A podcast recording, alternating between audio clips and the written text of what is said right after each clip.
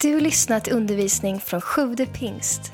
Vi hoppas att Guds ord ska tala in i ditt liv och fördjupa din relation med Jesus. Besök gärna vår hemsida, www.sjuvdepingst.se. Tack så jättemycket för förtroendet att få predika. Och så klokt att fokusera på relationer under maj månad. Denna stora gåva och välsignelse från Gud att få leva i relation med varandra. Men också ibland förknippat med svårigheter och utmaningar. Men jag vet och jag känner så starkt att Gud har en plan för den här församlingen och eh, att vi ska få utvecklas och gå vidare i våra relationer. Och att han vill finnas med och utrusta oss. För vi behöver hjälp. Eh, och vi behöver coachning av den helige Ande i våra relationer. Men Gud vill visa oss vilken potential, vilken kraft och styrka det är i sunda, ärliga och sanna relationer. Och framför allt för att vi ska kunna ägna oss åt det som är vårt huvuduppdrag. Och det är att, att vinna människor för Guds rike. Vår vision är förvandlade liv, en förvandlad stad. Och om det är så att vi lever i relationer som vi ändå mår bra i och trivs i, då finns det så mycket kraft och fokus och liv att lägga på det som är det viktigaste för oss. Så sunda relationer kan få fungera som olja i maskineriet i vårt arbete framåt, i vårt gemensamma arbete för, för Guds rike och den här församlingens utbredande. Så relationer är viktigt. Rubriken på min predikan idag, den kommer nog här tror jag nu. Den är enkel och den är Det goda mötet. Och nu ska ni få hänga med rakt in och ner i ett värdegrundsarbete som jag är en del av i min vardag. Jag jobbar just nu som förskolechef i Jo kommun och jag är ledare för fem stycken förskoleenheter. Och Jo kommun gör sedan ett par år tillbaka en stor satsning på värdegrundsarbete. Och det ska ni få en inblick i idag. Men det vore lite fattigt om vi inte talade om det utifrån de resurser som vi har som Guds församling. Som vi inte riktigt på samma sätt kan dra nytta av i vår vardag. Jo, men jag vill bjuda in er lite grann i vad vi har gjort, vad vi har ansett vara viktigt och så ska vi föra över det till vår församling och hur vi skulle kunna ha glädje av det här. Och lite kort bakgrund bara, så var det så att för 11 år sedan så kom jag till Jo och började som rektor för Guldkroksskolan där. Och ganska snart så insåg jag att rektorsuppdraget i stort sett eh, helt och hållet handlar om relationer och möten med människor. Och då kände jag efter ett tag att jag önskade något verktyg, någonting att utgå ifrån tillsammans med den personal som jag skulle leda, för att vi skulle få den där goa atmosfären och eh, upplevelsen på vår enhet. Så att när föräldrar, elever, barn, eh, kollegor kom till oss så skulle de känna, här är något speciellt. Här har man jobbat med sina relationer. Här är man mån om att det ska vara goda relationer. Så jag famlade lite efter hjälp i det här, för jag såg att det här behöver jag, något att stämma av emot. För det vet ni att vi många gånger uttrycker att eh, vi ska vara schyssta mot varann, vi ska vara goda mot varann, vi ska ha de här goda mötena. Men hur gör man för att utvecklas och gå vidare? Hur gör man för att stämma av eh, var vi är någonstans på vägen? Är det okej okay egentligen? Och hur gör man för att spegla varann i det här? För det tror jag vi behöver. Vi får spegla oss i ordet, i Jesus, den helige Ande, men vi behöver också hjälpa människor för att faktiskt få syn på hur vi är med och skapar förutsättningar för det goda mötet. Och så fick jag chans att åka iväg på en skolledarkonferens i Västerås och så hamnade jag i en samtalsgrupp med några rektorer därifrån. Och så nämnde de bara i förbifarten hur de hade arbetat med värden och värdegrund. Och så sa de, vi arbetar utifrån en helhetsidé och den har rubriken Alltid bästa möjliga möte. Och den tycker jag var bra. Så den fångade jag upp och så berättade de lite grann hur de hade brutit ner den och eh, förmedlat olika värden utifrån. Men den innehöll en god ambition tycker jag. Alltid bästa möjliga möte. Det som kommer an på mig, att jag kliver fram och tar ansvar i möten, det tyckte jag den helhetsidén uttryckte. Och den ambitionen ville jag föra med mig tillbaka till de enheter som jag hade förmånen att få leda. På den vägen är det. Ungefär samtidigt så var jag och mötte en annan föreläsare som sa så här, det är viktigt när man jobbar som ledare, det är viktigt när man är lärare i ett klassrum, det är viktigt när man är förskollärare för en barngrupp, att man kliver fram och talar om vad som är viktigt för mig som ledare och vilka förväntningar jag önskar ha på den atmosfär, på de möten som vi har tillsammans. Det är inte farligt att göra det. Ibland är det så att allt måste komma ifrån medarbetaren och processas hela vägen upp till ledaren. Men han sa, gör tvärtom den här gången. Berätta för din personal vad du tycker är viktigt, vad som ska vara karaktäristiskt för er enhet här och så. Och så gjorde jag. Jag gick hem och satt på min kammare och så plockade jag fram ett antal värden Sen har de processats ut med vägen ihop med personal och de ska ni få del av lite idag, för jag tror att vi kan ha nytta av dem. Sen har det här utvidgats och idag jobbar samtliga verksamheter i Jo kommun med ett värdegrundsarbete som nu då heter Det goda mötet. Eh, och det är härligt att höra att när människor kommer till oss i, i olika sammanhang så, hör, så känner de. Det är någonting med förhållningssättet här det är någonting i ert välkomnande som jag tilltalas av. Eh, så det här jobbar ledarskapet med idag på olika sätt beroende på hur vi är som ledare, vilka vi är som personer, vad vi tycker är viktigt. Men det genomsyrar hela kommunen. Och det ska vi ta oss in i nu. Men det vore naturligtvis eh, grunt om inte vi kopplar det till de resurser som vi har och de tillgångar som vi har som församling. Ehm, vi har ju fantastiska tillgångar att grunda våra relationer, våra värden i som vi vill ska prägla våra mötesplatser när vi möts. Och de kommer här. Men innan vi går in på de tre goda mötena med Guds ord, med Jesus och den helige Ande innan vi går in i de nio grundläggande värden som ni ska få göra tillsammans med mig, så vill jag be en bön tillsammans med oss. Så det här får landa rätt i våra hjärtan. Att vi kan se, det här är min eh, utmaning. Här behöver jag gå vidare tillsammans med Gud. Så var med mig i en bön för det. Himmelske far, vi kommer till dig i Jesu namn. Tack för inledningen av den här gudstjänsten och tack för att du är så närvarande här hos oss just nu. Tack för ditt löfte om sunda, hela, goda relationer i ditt namn, Jesus. Tack att du ser oss som sitter här, är med här idag. Du vet vad vi har att eh, hantera när det gäller relationer. Du vet att, att eh, det inte alltid är så enkelt, men du vill hjälpa hjälp, du vill ge kraft, du vill ge vägledning. Och jag ber att du ska tala till oss idag om hur viktigt det är att vara grundade i ditt ord, att vara grundade i mötena med dig, det goda mötet med dig Jesus, som en förutsättning för att vara med och ge i mötet till andra. Tack för att du älskar din församling.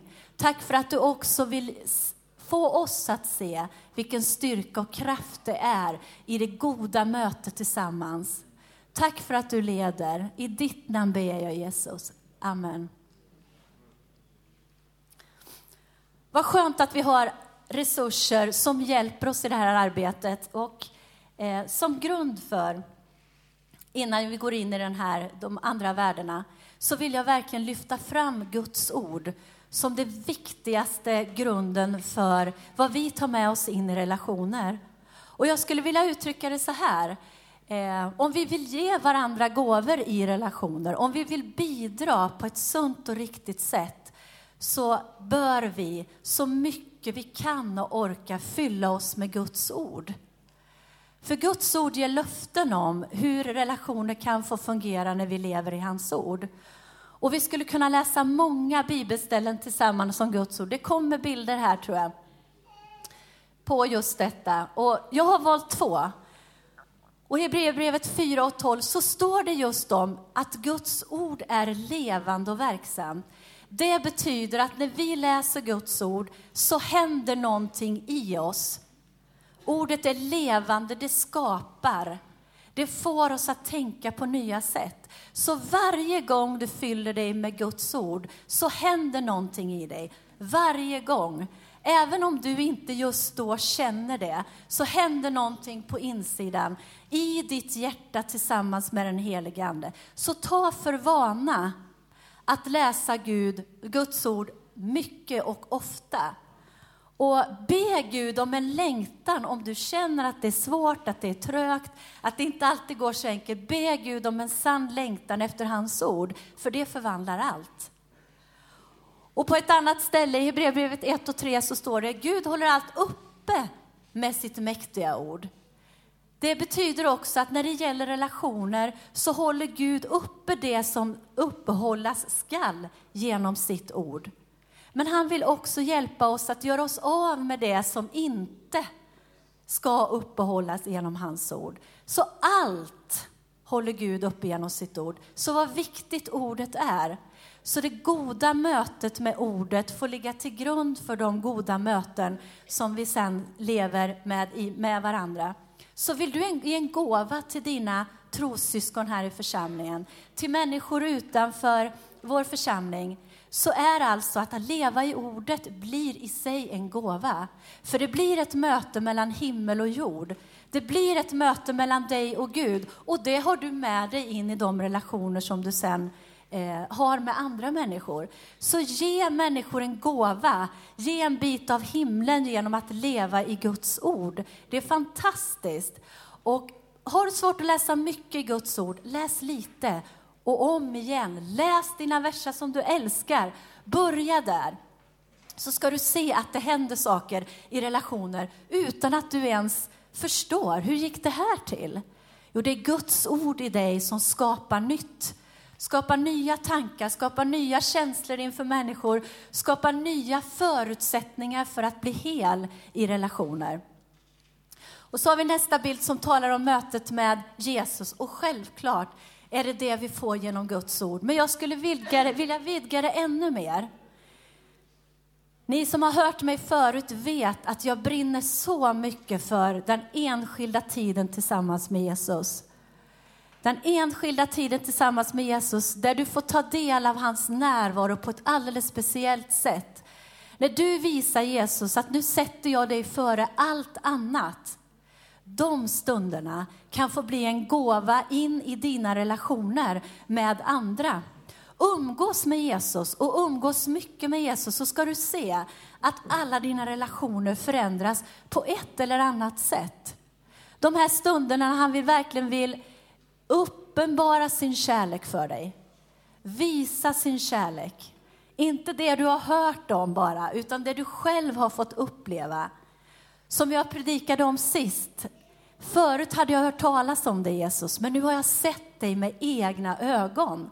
Den upplevelsen, den får du bära med dig in i relationer med andra. Och tänk vad det gör med dina möten med människor. En bit av himlen, en bit av Jesus med dig in i relationer med andra.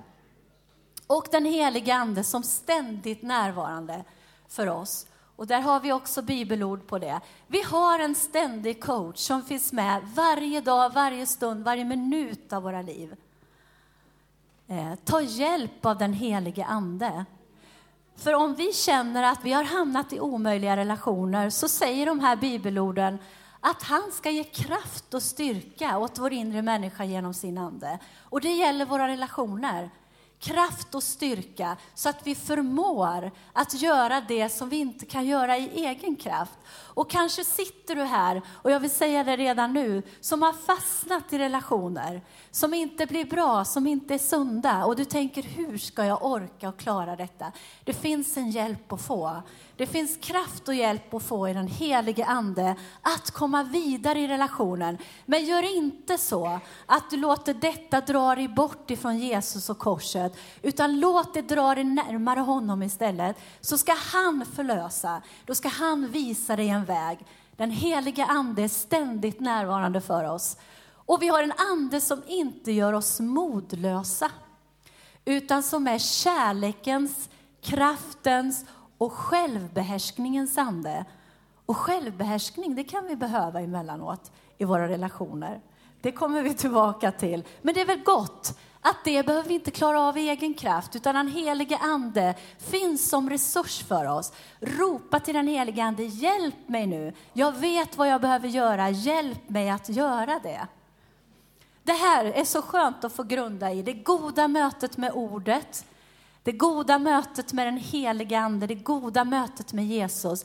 Det är gåvor som du får ta med dig in i dina relationer. Visst är det fantastiskt?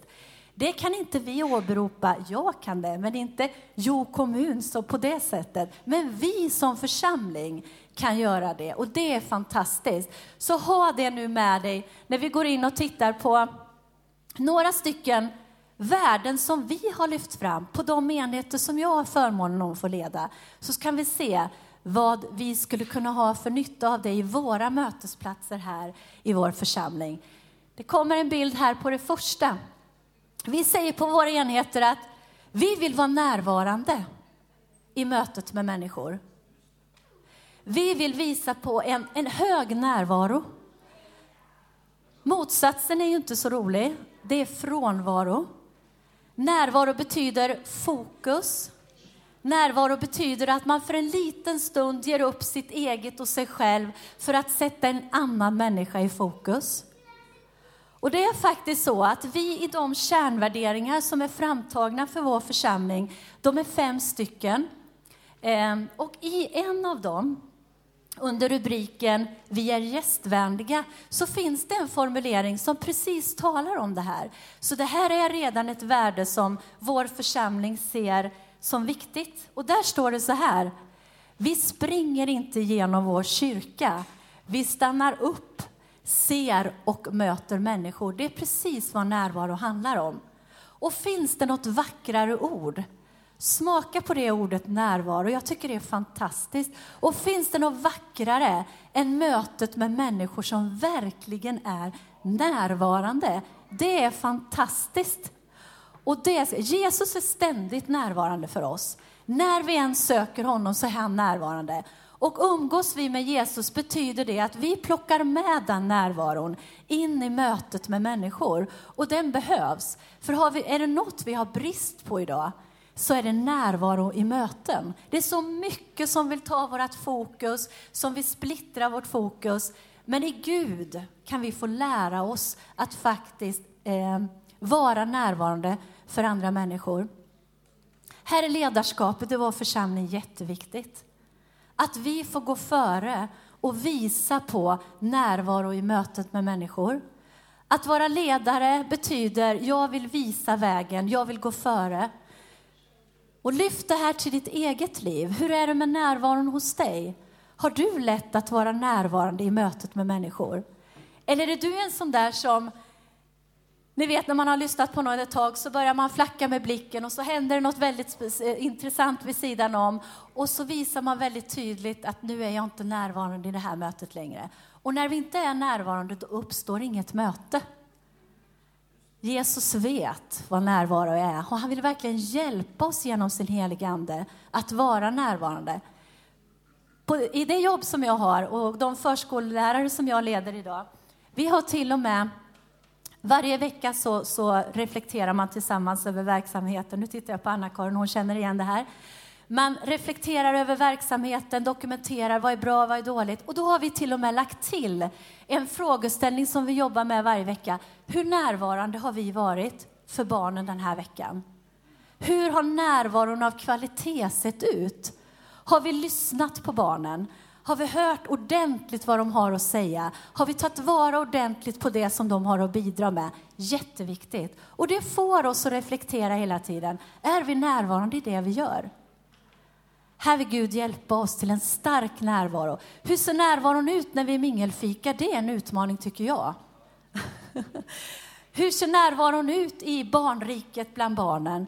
Hur ser det ut när vi samlas till gudstjänst? Är vi här? Visar vi dem som agerar här framme? Vi är med, vi stöttar. Hur ser närvaron ut i ditt liv och bland dem du har, i din familj? Med din make, maka, är du närvarande i mötet där? Hur ser det ut med dina barn? Lyssnar du färdigt på dina barn? Och så vidare. Vi skulle kunna prata länge om det. Men Gud vill närvaro i relationerna och mötena här i vår församling. Så tar vi nästa bild.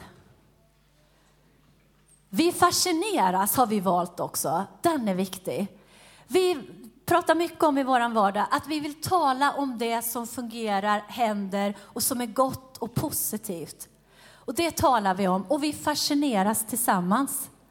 Vi har valt att lyfta, inte alltid det stora, utan det lilla och glädjas över och fascineras över tillsammans. Det lilla barnets utveckling, det lilla barnets möte med myran ute på gården. Allt det här goda som vi är med om i vår vardag. Tänk på allt gott som vi är med om som församling.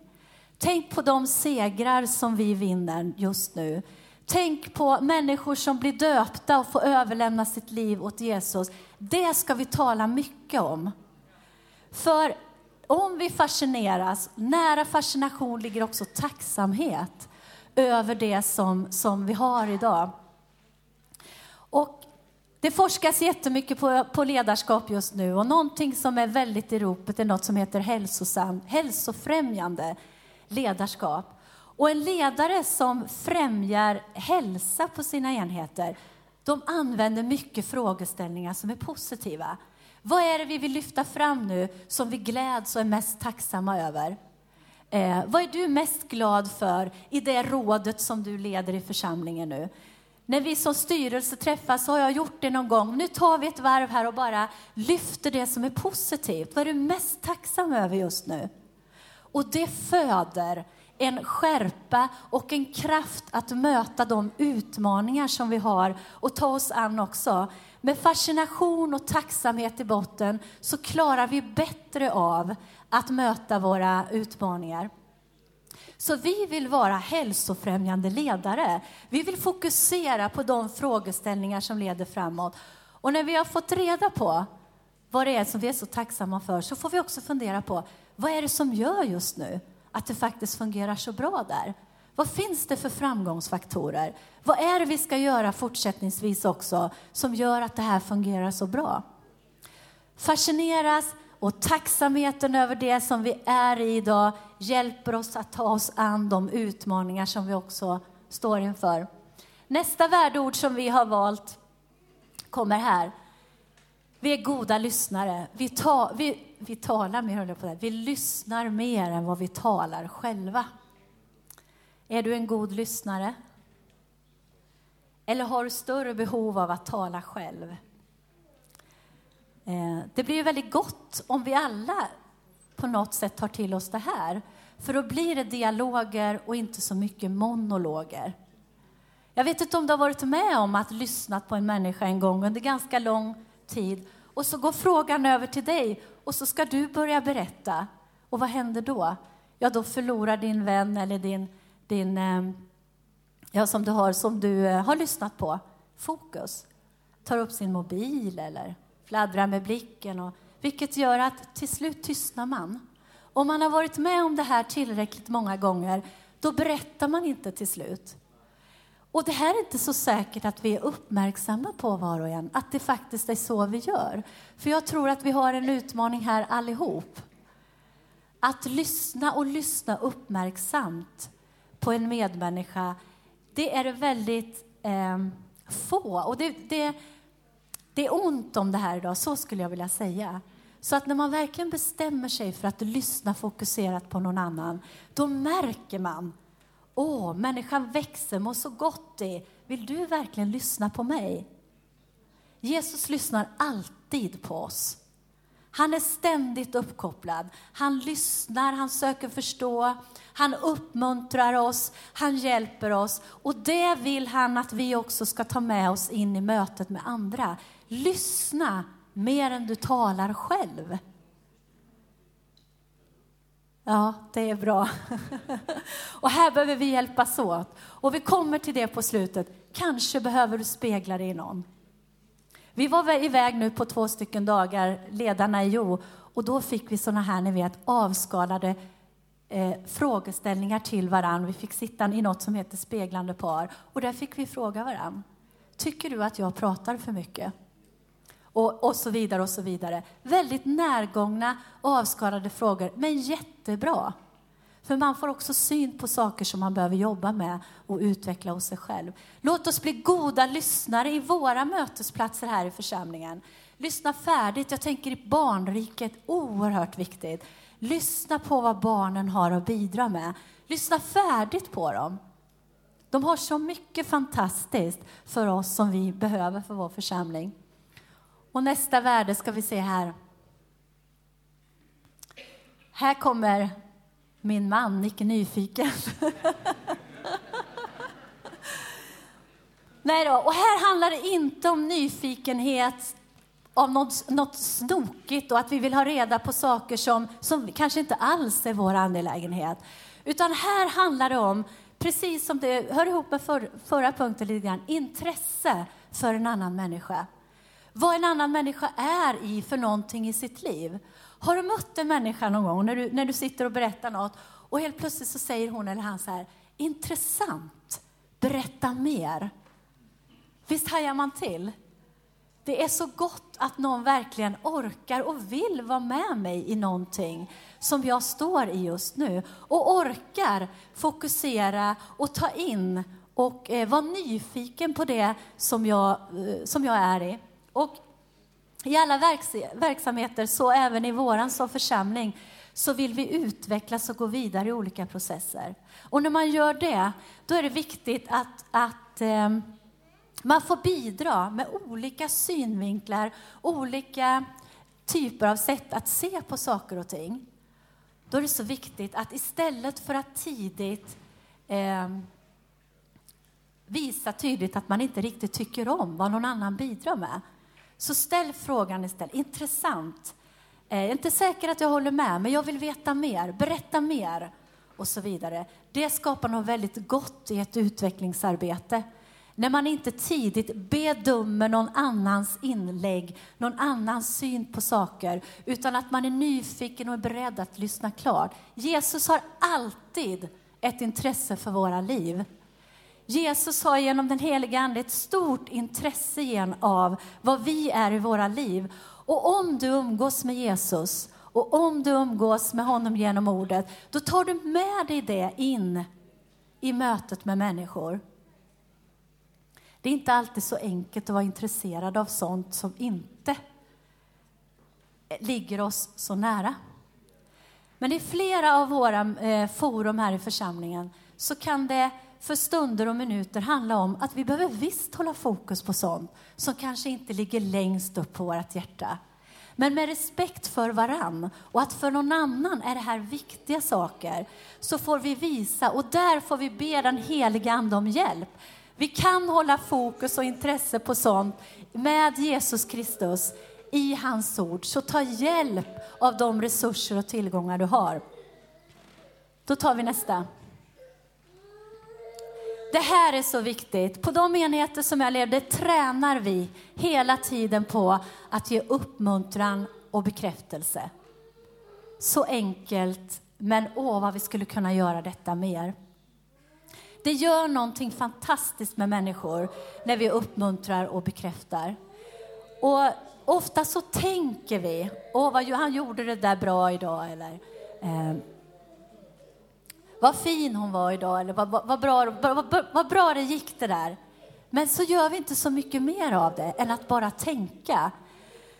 Låt oss gå till varann och uppmuntra varann. Låt oss lyfta grupper och sammanhang. Låt oss lyfta individer. Det finns så mycket att uppmuntra för.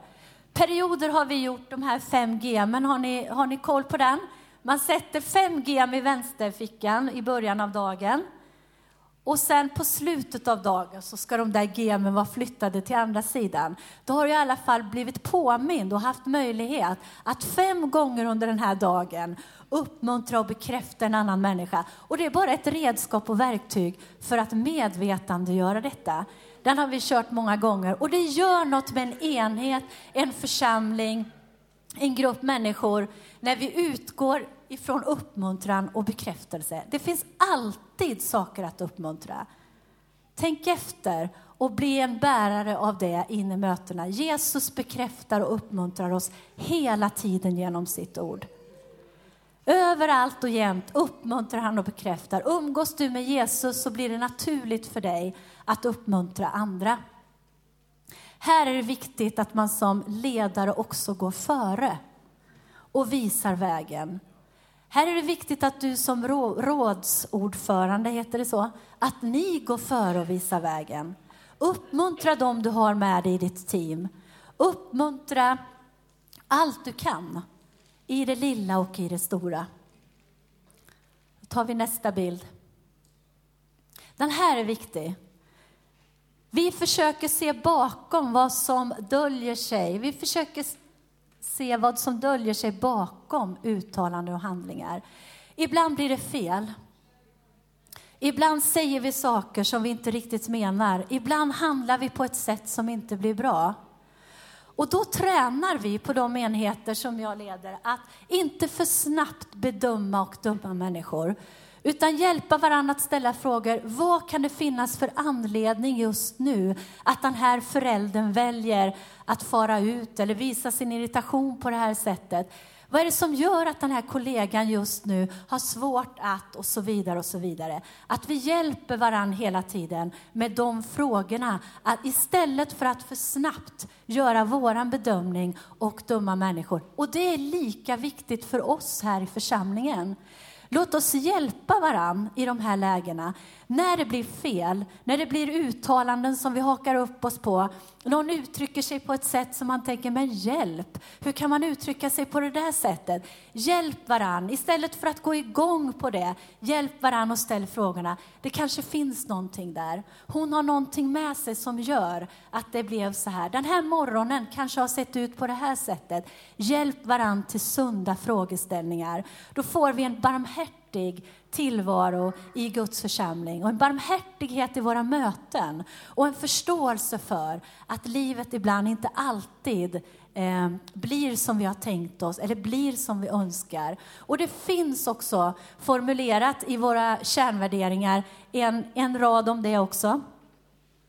Och det står att när någon gör fel ger vi mycket nåd istället för hårda ord och dom. Så det finns redan formulerat i världen för vår församling. Låt oss samla ihop oss innan eh, vi eh, bedömer och dömer för hårt. Ska vi se här vad vi har för nästa bild. Den här är så bra tycker jag. Jag är jättestolt för de här. Och vad fina de blir när de kommer upp så här. Vi hjälper varandra att vara möjlighetstänkare. Vi hamnar i svåra dagar, vi hamnar i utmanande situationer. Låt oss då, när vi har bekräftat en känsla hos någon som är i någonting, hjälp oss, låt oss då hjälpa varandra att lyfta blicken. Det är så Gud gör med oss. Han uppmuntrar oss genom sitt ord. Det står i psalm 27, tycker jag är så fantastiskt. Gud för oss upp på klippan och därifrån Däröver kan jag se över mina fiender, alltså svårigheter som vill komma. Låt oss hjälpa varann att komma upp på den här klippan, att få lite höjd och nya perspektiv när vi hamnar i svårigheter. Och så kan det vara de här perioderna när Gud känns långt borta. Eh, vi vill ha en förändring i våra liv. Vi ser inga möjligheter, vi ser inga vägar då är det så viktigt att du är omgiven av, av människor som fortsätter att tala tro till dig. Det kommer en dag. Det kommer andra tider. Håll ut, håll i, håll kvar. Gud kommer att visa en väg. Gud visade sin väg för Israels folk genom Röda havet. Kan ni tänka er hur de kände när de stod där, när fienden kom bakifrån och framåt fanns ingen väg? Visst har du varit i sådana lägen i ditt liv? När du står någonstans och inte ser nästa steg. Du kan inte förstå, vad skulle det bli för väg som kan öppnas här? Gud har alltid svaret. Gud kommer aldrig för sent. Men låt oss stötta varann i de här perioderna. Tala tro till varann utifrån ordet. Tron får bära oss då. Hjälp oss att hjälpa varann att visa på möjligheter. Jesus är vår stora förebild. Som ledare för den här församlingen, gå före. Visa på möjligheter i svåra stunder. Sven inledde idag innan mötet här med ordet allt förmår jag i honom som ger mig kraft. Låt oss uppmuntra varandra med det under de dagar när det blir svårt.